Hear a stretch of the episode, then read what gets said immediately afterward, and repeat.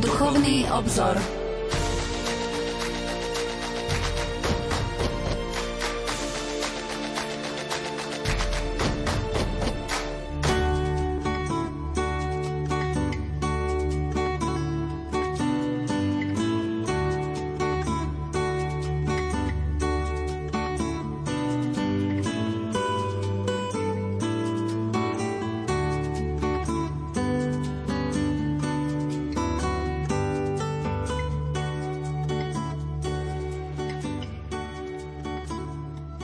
Preblahoslavená Pana Mária, prichádzame k Tebe, našej sedem bolestnej Matke. Tu si pripomíname chvíľu, keď si stála pod krížom svojho syna Ježiša Krista. V duchu počúvame jeho slova, ktoré nám povedal o Tebe. Hľa Tvoja Matka, hľa Vaša Matka.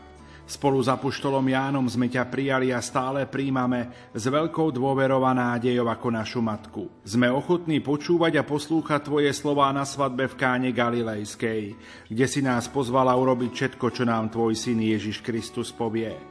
Chceme plniť jeho vôľu podľa tvojho vzoru, lebo ty, sedem bolestná, si prijala plnosť bolestí, vodanosti do jeho vôle. Ty nás učí, že bolesti prežívané tu na zemi v plnosti lásky sú cestou k plnosti slávy v nebi.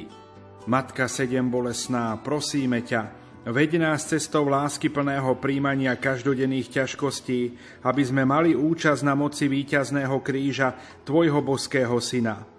On svojim zmrtvých staním ukazuje, že vernosť vôli nebeského Otca nás otvára pre jeho všemohúcu lásku, ktorá premáha zlo a utrpenie a vedie k víťazstvu lásky, života a radosti v časnosti i vo väčšnosti. Amen.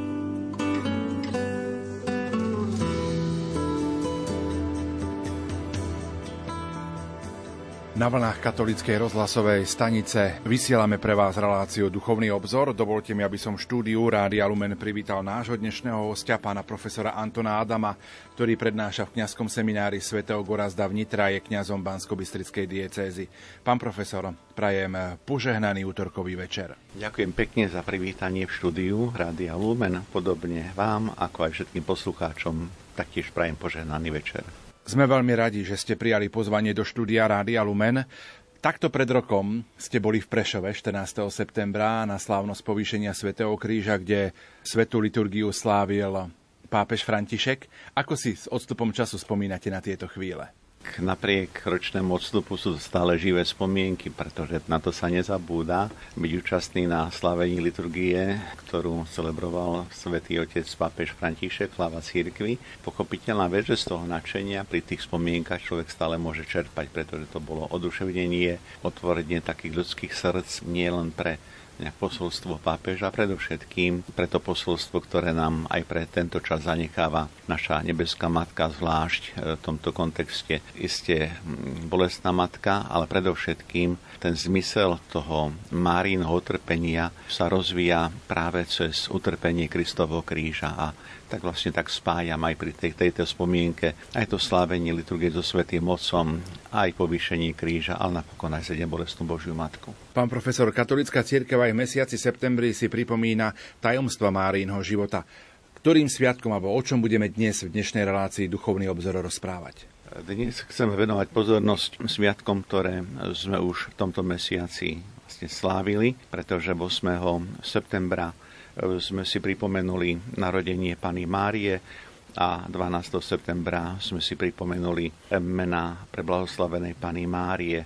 No a o pár doslova hodín budeme prežívať veľké tajomstvo, ale aj veľkú radosť zo slavy našej nebeskej Matky Sedem bolestnej Pany Márie, patronky nášho národa. Čo nám každý z týchto sviatkov chce nám veriacim pripomenúť? Častejšie zdôrazňujem spojenie Pany Mária a Ježiša. Marianská úcta ide ruka v ruke s kristologickou výpovedou, pretože Mária je matka nášho pána a to je posolstvo dejín spásy. V podstate každý jeden z týchto sviatkov, ktoré sme slávili a všeobecne, ktoré prievo cirkevného roka slávime s titulom Pany Márie, tak naozaj nám pripomína účasť Pany Márie na diele spásy, to je to prvoradé. Bola povolaná takisto prežívať pozemskú skutočnosť, z ktorej vyplýva aj pozemská skúsenosť. V pohľade na Panu Máriu práve my ľudia, ktorí prežívame túto skutočnosť pozemského života môžeme čerpať z marnej skúsenosti otvorenej práve pre svojho syna Krista. No a čo je dôležité, tak Mária nás učí hľadiť na Ježiša s veľkou dôverou práve tak ako ona, matka. Je dobre si tak aj uvedomiť, keď som spomenul sviatok narodenia Pany Márie, že vlastne církev ako taká zvyčajne neoslavuje deň pozemského narodenia svetých, ale skôr deň ich narodenia alebo zrodenia pre nebo, teda deň smrti. Výnimkou sú naozaj dvaja najväčší svetci v cirkvi, a to práve prvotlená pána Mária a potom, ako dobre vieme, slavíme aj sviatok narodenia Sv. Jana Krstiteľa, predchodcu pána Ježiša. Takže v kalendári církvy, liturgie církvy si pripomíname práve, tak povediať, tieto dve narodeniny Márie a Jana Krstiteľa, pretože sú to veľké postavy, ktoré súvisia práve s dielom spásy, ktoré vykonáva či naplňa Ježiš Kristus. Profesor Anton Adam je hosťom štúdiu Rádia Lumen v relácii Duchovný obzor. Pokojný dobrý večer a ničím nerušené počúvanie vám zo štúdia Rádia Lumen prajú majster zvuku Marek Rimóci, hudobná redaktorka Diana Rauchová a moderátor Pavol Jurčaga.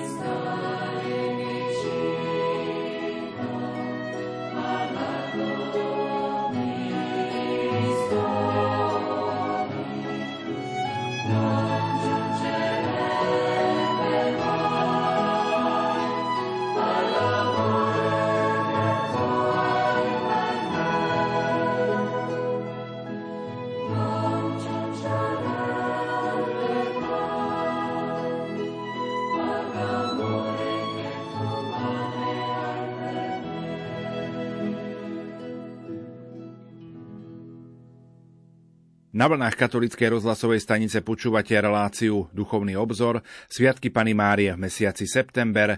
Naším hostom je profesor Anton Adam, ktorý prednáša v kňazskom seminári svätého Gorazda v Nitre. Pán profesor, poďme si niečo bližšie povedať o Sviatku narodenia Pany Márie, ktorý sme slávili 8. septembra. Zvyčajne s narodením sa spája miesto narodenia každý jeden z nás máme v rodnom liste zapísané miesto narodenia, dátum narodenia. V prípade Pany Márie nevieme presne, kedy teda kde presne sa Pana Mária narodila, avšak podľa tradície známe, že rodičia Pany Márie sa volali Joachim a Anna. V mesiaci júli sme si pripomenuli sviatok týchto rodičov Joachima a Anny. O mieste narodenia môžem sa zmieniť, panujú alebo sú tri rôzne mienky. Jedna z týchto mienok považujem za miesto narodenia Božej Matky Betlehem. Hovorí o ňom spis e, de Nacilitate Sancte Marie, ktorý je priložený k svetému Hieronýmovi. Takže táto mienka sa spája predovšetkým so svetým Hieronymom. Druhá tradícia situuje miesto narodenia Pany Márie do Seforu, čo je vlastne osada alebo miesto vzdialené asi 4 km severne od Betlehema. Na tomto mieste v Sefore bol začias cisára Konštantína vybudovaný chrám, ktorý bol zasvetený svetému Jakimovi a svetej Áne. Ako je tiež známe, tak bol to práve Cizar Konštantín, ktorý cirkvi v roku 313 milánskym ediktom daroval slobodu a tak táto mienka vychádza z toho predpokladu, že ak bol postavený v Sefore chrám zasvetený Jakimovi Áne, že je pravdepodobné, že sa tam mohla narodiť aj ich dcera, teda pána Mária. O tom sa zmienuje aj svätý Epifanius, ale nie je to isté, jednoducho je to mienka a to miesto narodenia mohlo byť aj iné a to už sa dostávame k tretej mienke ohľadom narodenia alebo miesta narodenia Pany Márie. Túto mienku, že sa Mária narodila v Jeruzaleme, tak predkladá svätý Sofronius alebo aj svätý Jan Damascenský. Z ktorých prameňov vychádza také isté poznanie samotného Márínho narodenia?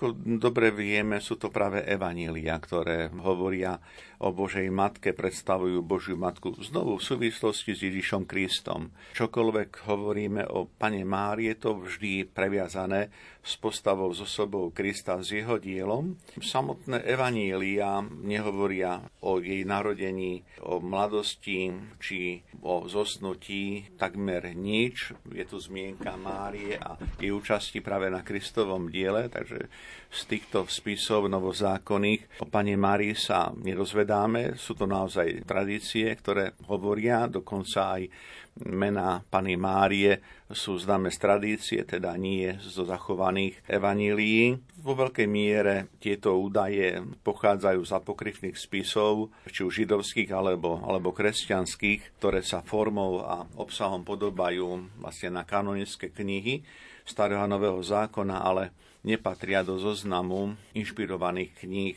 Kresťanské apokryfy opisujú niektoré situácie alebo udalosti zo života Ježiša Krista alebo Božej Matky, Pany Márie, o ktorých sa v evaniliách nehovorí. Hoci katolická církev nepríjima apokryfy ako také, predsa len prijíma ich ako istý prameň historického poznania pretože zahrňajú sebe istý stupeň bohatstva, poznania viery církvy a pochopiteľné vec aj, aj tradície. Je ešte jeden spis, ktorý je známy pod názvom Jakubovo protoevanílium a práve v tejto knihe, ktorá bola napísaná okolo roku 140 po Kristovi, nachádzame pomerne podrobné, ale zároveň aj tak ľudovo spracované správy o narodení, detstve, mladosti Pany Márie a sa opisujú udalosti spojené práve s Ježišovým narodením a detstvom. Cieľom tohto spisu Jakubovho protoevanília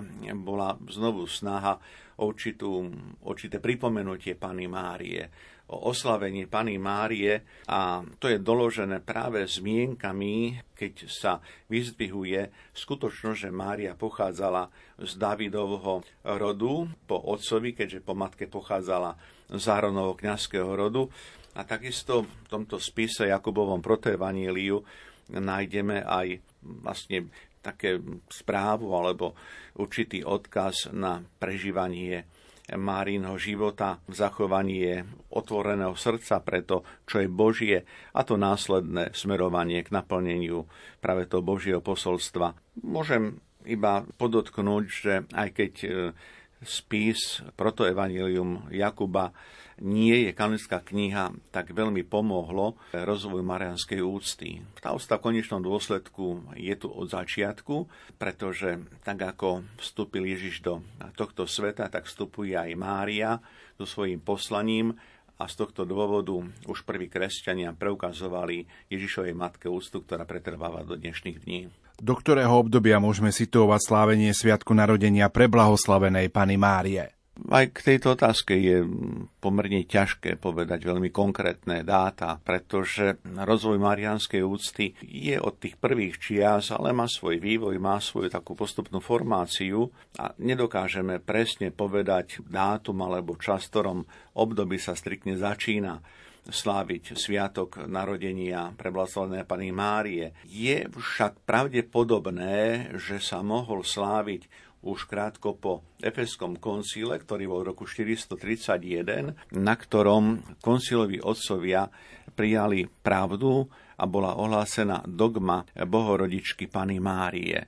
A práve v súvislosti s vyhlásením prvej marianskej dogmy sa poukazuje na to, že Mária, ktorá je Božou matkou, má v cirkvi miesto, ktoré je hodné zvláštnej úcty, zvláštneho prijatia a z tohto sa predpokladá, že Sviatok narodenia mohol byť takto slávený už krátko po Efeskom koncile. Vo východnej církvi je to sviatok, ktorý patrí medzi starodávne mariánske sviatky, aj keď takisto nie je presné, možno, možno presne určiť, kedy tento sviatok začal byť slávený, ale spomína ho napríklad svätý Jan Zlatoústy, alebo svätý Proklus, svätý Epifán či svätý Augustín, alebo svätý Roman Sladkopevec. Na strane druhej palestínska tradícia hovorí, že sveta Elena, to je obdobie polovice 4. storočia, matka cisára Konštantína dala postaviť v Jeruzaleme chrám, ktorý bol zasvetený práve narodeniu Pany Márie. Tento sviatok narodenia Pany Márie sa spomína aj liturgii pápeža Gelázia hovoríme o 5. storočí, začiatku 6. storočia. Takže vidíme, že ten rozvoj úcty titulu narodenia Pany Márie je pomerne rozsiahly. Spomeniem ešte pontifikát pápeža Leva Veľkého, ktorý bol na pápežskom stolci v roku 440 a 461 a podobne pápež Sergius od roku 687 do roku 701 pretože z pontifikátu týchto dvoch pápežov sa zachovali omšové modlitby, ktoré boli určené na slávnosť narodenia Pany Márie. Z východu sa Sviatok narodenia Pany Márie rozšíril na západ, vlastne v 7. storočí, najskôr do Ríma, potom postupne prenikal do celej západnej cirkvi. Tak veľmi často to sledujeme v rozvoji sviatkov iba mariánskych, ale vôbec sviatkov v cirkvi, že začína v určitom priestore, na určitom mieste a potom sa postupne rozšíruje do celej cirkvi. Tak je to aj v prípade Sviatku narodenia Pany Márie. Dátum 8. september, lebo to môže zaujímať e, našich poslucháčov, súvisí so skutočnosťou, že práve na 8. september pripadá 9 mesiacov od začiatku počatia presvetej Pany Márie v lone svetejAny, ktorý východný, východná církev slaví 8. decembra. A napokon taktiež už pre zmienenú skutočnosť, že v Jeruzaleme je tento deň posvetený chrám k úcte narodenia Pany Márie. Spočiatku sa slávil tento sviatok narodenia Pany Márie. Jeden deň v roku 1200 45 pápež Inocen IV. nariadil slaviť tento sviatok 8 dní, čo je veľmi zaujímavé, vzhľadom na sľub, ktorý v roku 1241 dali kardináli, keď ich na konklave 3 mesiace väznil cisár Friedrich II. To je taká možno špecifická e, skutočnosť, ale v zásade to bol veľmi krátke obdobie, pretože následne znovu sa sviatok slaví jeden deň a tak je to až do dnešných dní. My si v tejto chvíli opäť trochu zahráme a po pesničke budeme v našom rozprávaní pokračovať.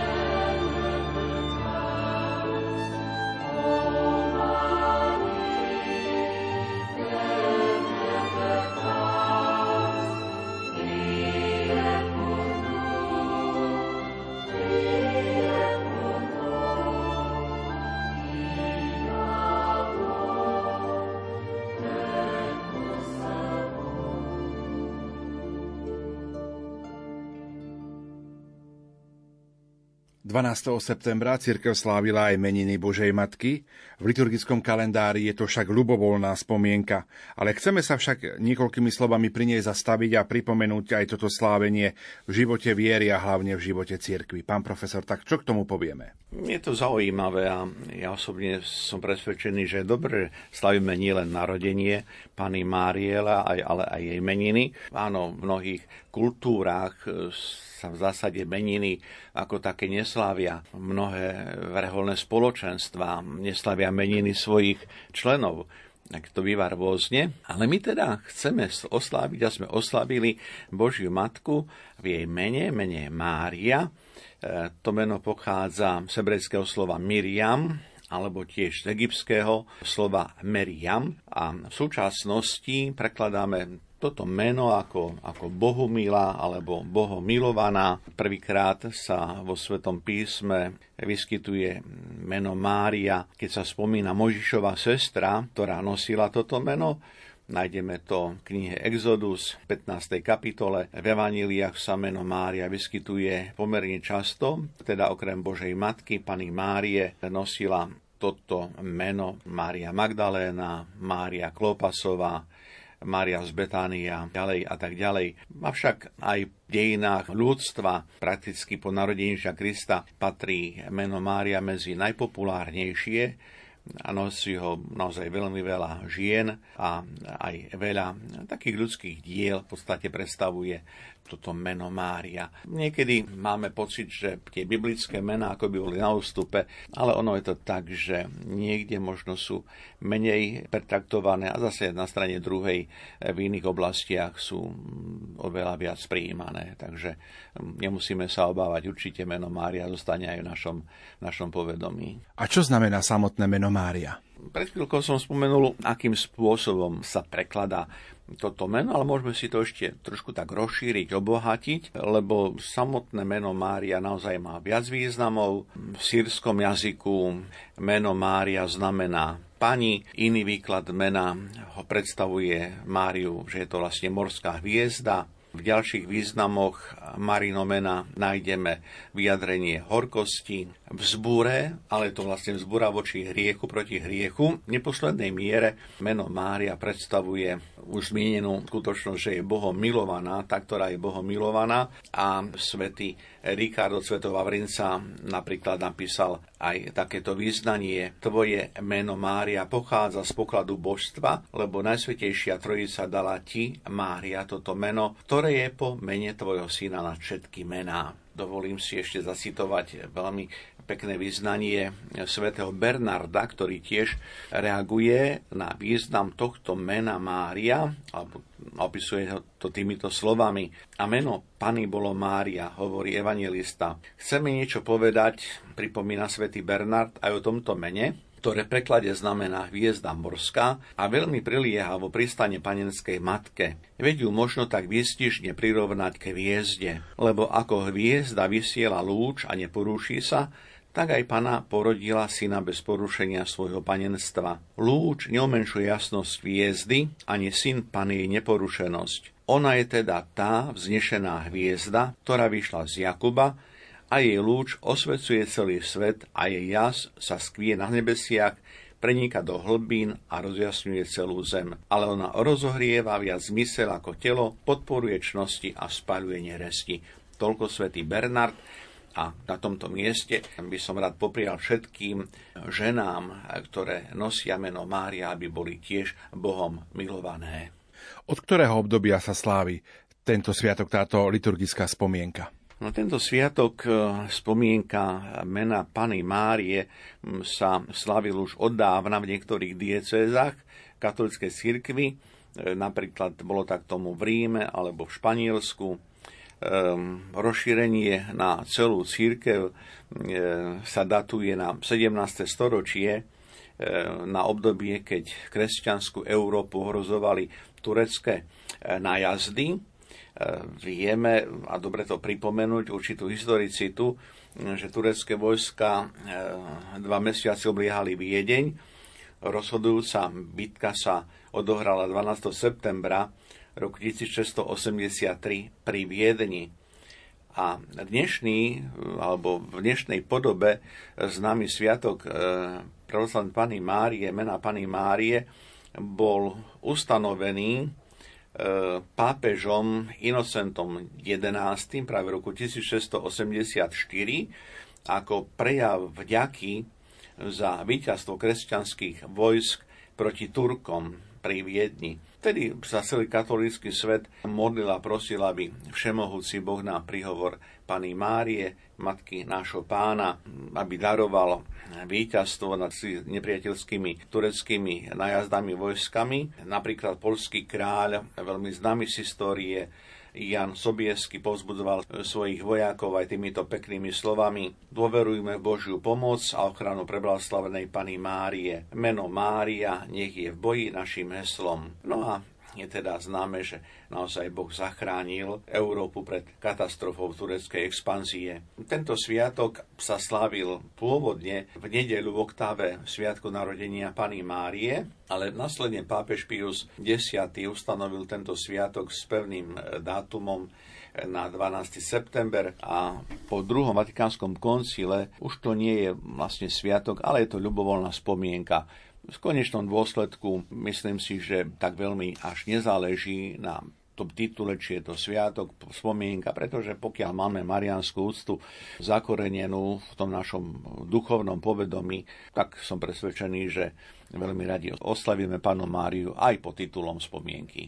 My si v tejto chvíli opäť trochu zahráme a po pesničke už prejdeme na slávno 7 bolesnej Pany Márie, patrónky Slovenska.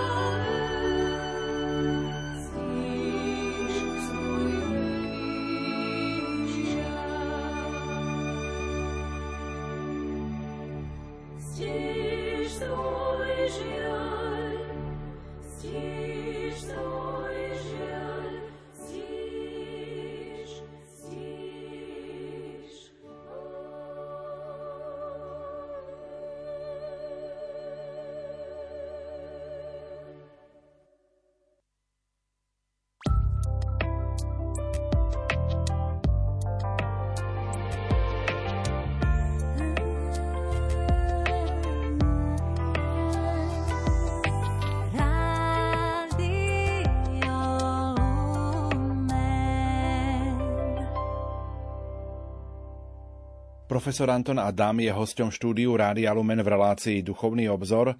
Významným mariánskym sviatkom v našom národe je Sviatok 7 bolesnej Pany Márie, ktorú uctievame ako patrónku nášho ľudu.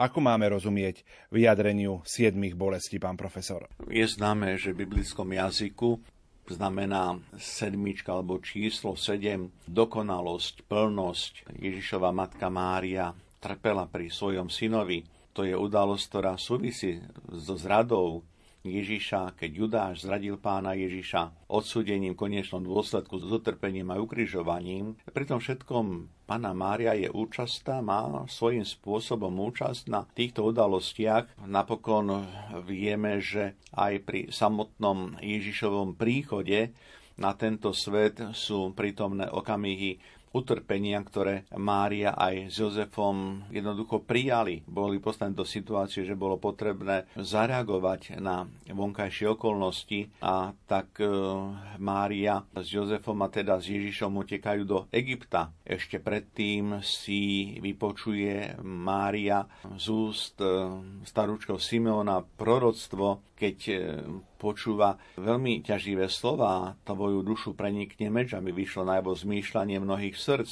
Pre samotný titul Márie, ktorá je označená titulom 7 bolestná, sú teda prítomné okamihy, v jej osobnom živote, v živote jej syna a napokon sú to okamihy, ktoré majú aj svoje historické pozadí a veľmi konkrétne naplnenie. Je ale dobre pripomenúť, že samotná cirkevná tradícia, keď hovorí o bolestiach Pany Mária, keď hovoríme o siedmých bolestiach Pany Márie, tak chce zdôrazniť jeden podstatný aspekt. Tým, že Mária je účastná na utrpenie a prijíma utrpenie, tak Mária sa stáva súčasťou každého ľudského utrpenia toto je zmysel, keď hovoríme aj o úcte k sedem bolestnej pane Márii, lebo to nie je, tak povediac, centrom alebo jediné centrum, ku ktorému smerujeme v našej úcte, ale si uvedomujeme, že keď zývame Božiu Matku sedem bolestnú, tak ona sa stáva účastnou nášho utrpenia, našej bolesti.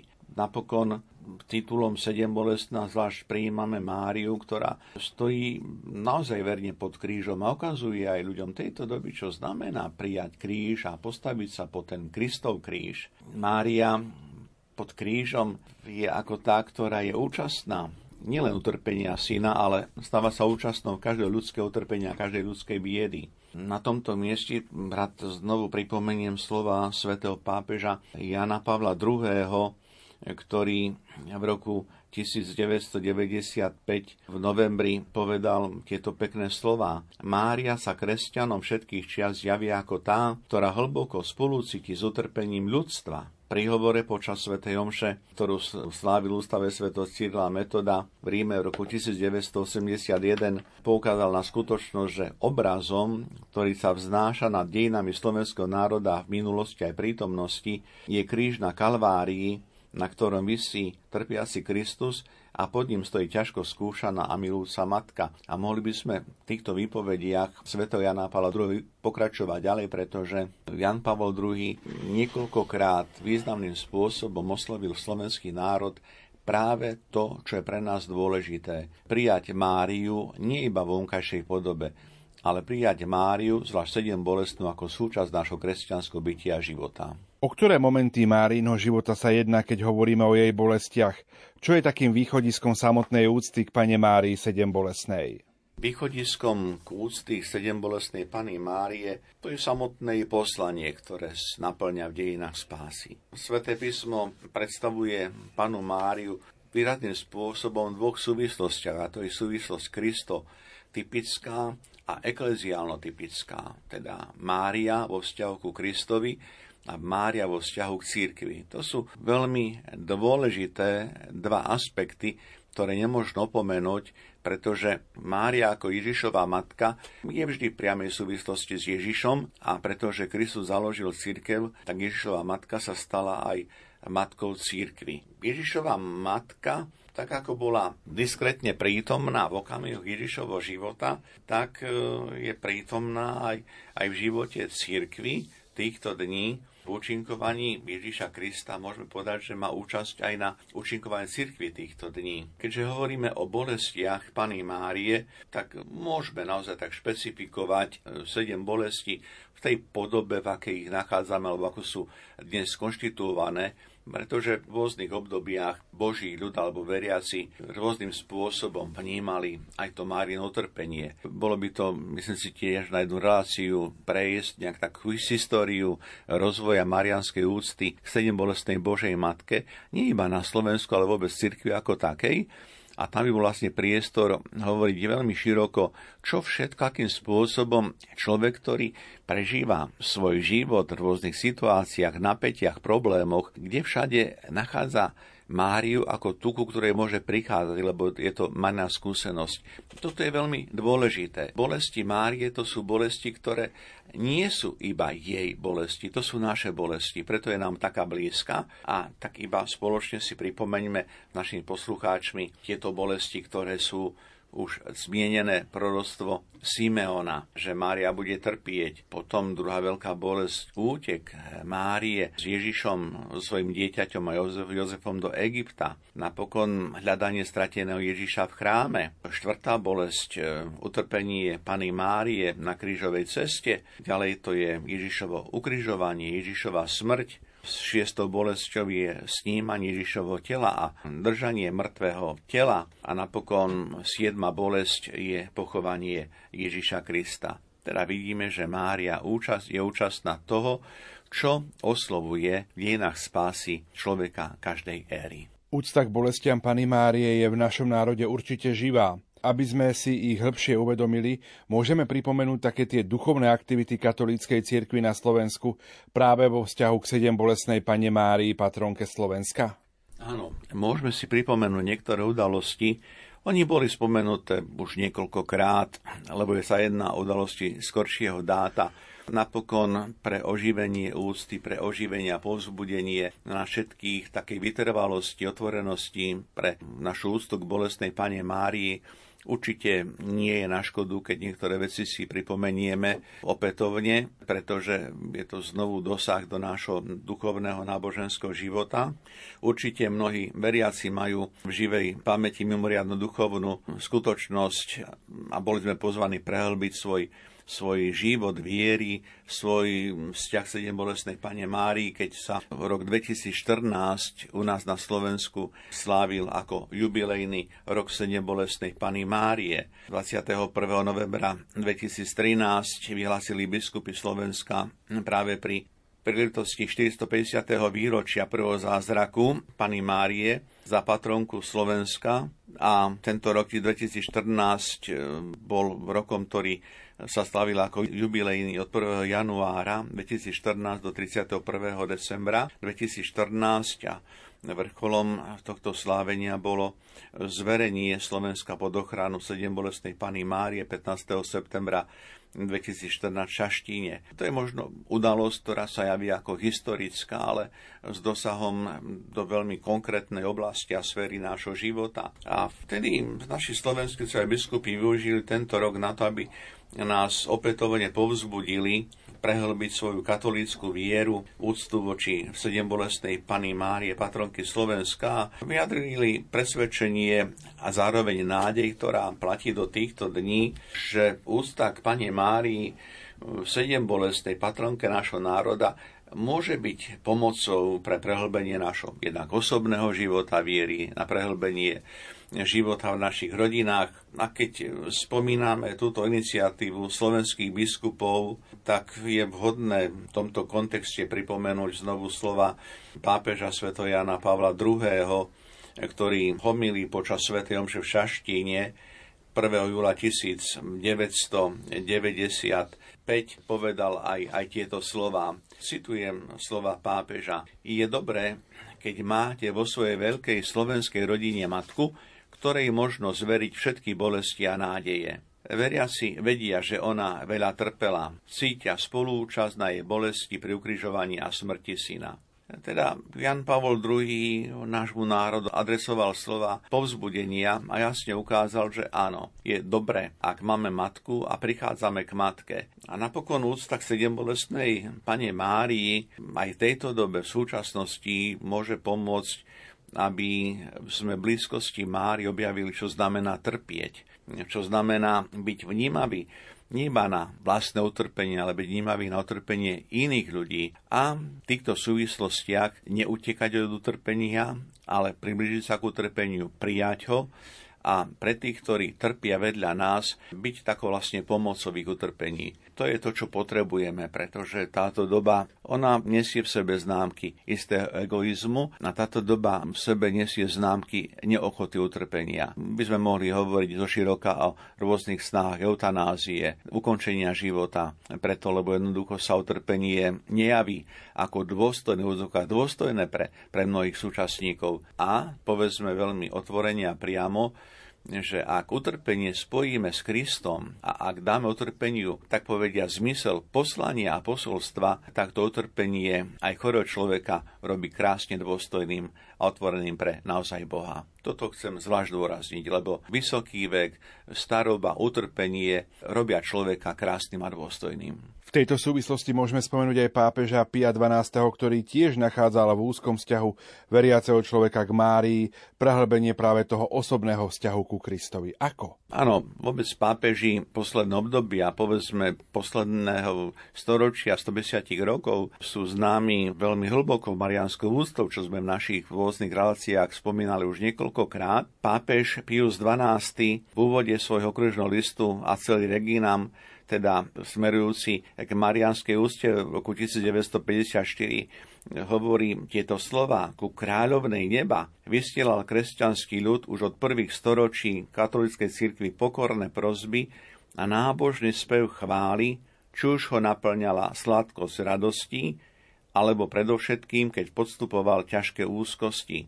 a nikdy neochabla nádej vložená do Matky Božského kráľa Ježiša Krista, nikdy neochabla viera, ktorá nás učí, že Bohorodička Pána Mária materinským duchom vládne celému svetu. A nie to iba pápež Pius XII, ktorý takto nás povzbudzuje prejavu marianskej úcty, ale tejto témy sa dotýkal, alebo dotýka aj pápež František, ktorý v závere apoštolskej exhortácie Evangelii Gaudium hovorí tieto slova. Na kríži, keď Ježiš v svojom tele znášal dramatické stretnutie hriechu sveta a Božieho milosrdenstva, mohol pri svojich nohách vidieť potešujúcu prítomnosť matky a priateľa tejto ústrednej chvíli ešte predtým, než dokonal dielo, ktoré mu zveril otec, Ježiš povedal Márii, žena, hľa tvoj syn. Potom povedal učeníkovi, hľa tvoja matka. Janovo Evangelium, 19. kapitola. Tieto slova, ktoré Ježiš hovorí, tak povediať na Prahu, smrti, nevyjadrujú v prvom rade iba súcit s vlastnou matkou, ale skôr poukazujú na tú tajomnosť zvláštneho spasiteľného poslania. Ježiš práve pod krížom nám zanecháva svoju matku ako našu matku. A potom, keď to urobil, keď zveril, tak povediac, Máriu v starostlivosti vlastne učeníkovi, keď zveril a odovzdal ju Jánovi, tak povediac, tak aj nás zveril ochrane Mária. Potom až sa dokoná to dielo, ktoré vyjadruje práve Ježišovo slovo na kríži je dokonané. Je to zaujímavé, že prechádzame pri našej sedembolesnej pane Márii Kristovým životom a vidíme ten proces, akým spôsobom tá bolestná matka sa stáva súčasťou nášho života, akým spôsobom matka, ktorá trpí, ktorá trpí pod krížom, sa stane vďaka synovi súčasťou, a to neoddeliteľnou súčasťou nášho života pri pete kríža, keď e, sa naplní táto udalosť, tak povediac sa naplňa naše putovanie s Máriou, ktoré už nikdy neprestane. A Ježiš robí to takým spôsobom, že zanecháva Máriu, svoju matku, tým, že ju nám dáva za matku nášho života, ako súčasť života církvy. Som dnes spomenul že Mária je matka církvy niekoľkokrát a práve tu pod krížom je to zvláštna pečať tohto materstva, na ktorej máme účasť a je to zvláštna pečať materstva, ktorou Mária sprevádza církev týchto dní. Podľa tohto vzoru vernosti pod krížom prosme aj my narodovanie Pany Marie 7 bolestné, aby sme si zachovali vernosť Kristovho kríža e, navždy. Úcta k bolestnej matke Pane Márii má v cirkvi starú tradíciu, pretože jej korene siahajú k účasti Božej matky na dejinách spásy ako k matke Ježiša Krista vykupiteľa ale môžeme predstaviť takej istej časovej následnosti rozvoj úcty k sedem bolesnej pane Márii, patronky Slovenska? Môžeme sa to pokúsiť v istom náčrte.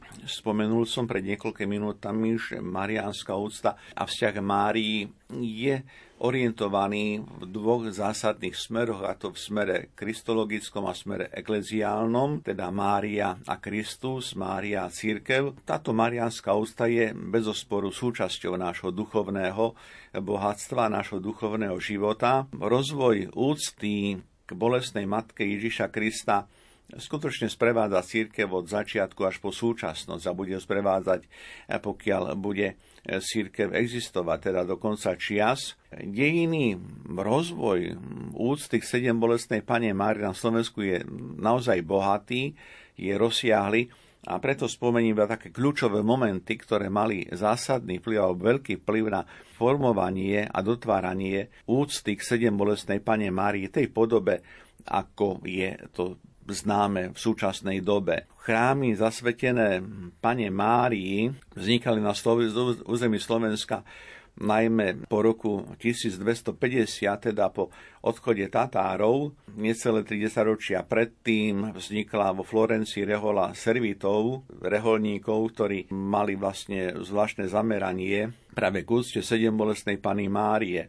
Práve vďaka servitom sa rozšírila úcta sedem bolestnej Pany Márie prakticky na celú církev a postupne teda prenikla táto ústa na územie aj dnešného Slovenska. Postupne bolo na Slovensku zasvetených sedem bolestnej Pane Márii viac ako 45 kostolov a kaplniek a v druhej polovici 16. storočia začína intenzívne sa prehlbovať marianská ústa k sedembolestnej pane Márii v Šaštíne, kde sa nachádza Národná bazilika zasvetená sedem bolestnej Pany Márie. Zmienka o slávení sviatku sedem bolestnej Pany Márie pochádza z roku 1412, keď sa spomína prvý raz na cirkevnom sneme v Kolíne nad Rínom. Papež Benedikt XIII ustanovil sviatok sedembolestnej Pany Márie pre celú církev v roku 1727 a ustanovil aj dátum. Bol to vtedy vlastne piatok pred kvetnou nedelou. Zároveň pápež Benedikt XIII udelil dovolenie, aby sa pana Mária sedem bolestná ustievala ako patronka Slovenska. Ako je teda známe, ja som spomenul, tak tým centrom Mariánskej ústy k bolestnej Pany Márie je teda národná svetiňa v Šaštíne. Vlastne začiatky tohto šaštinského chrámu siahajú až do roku 1564.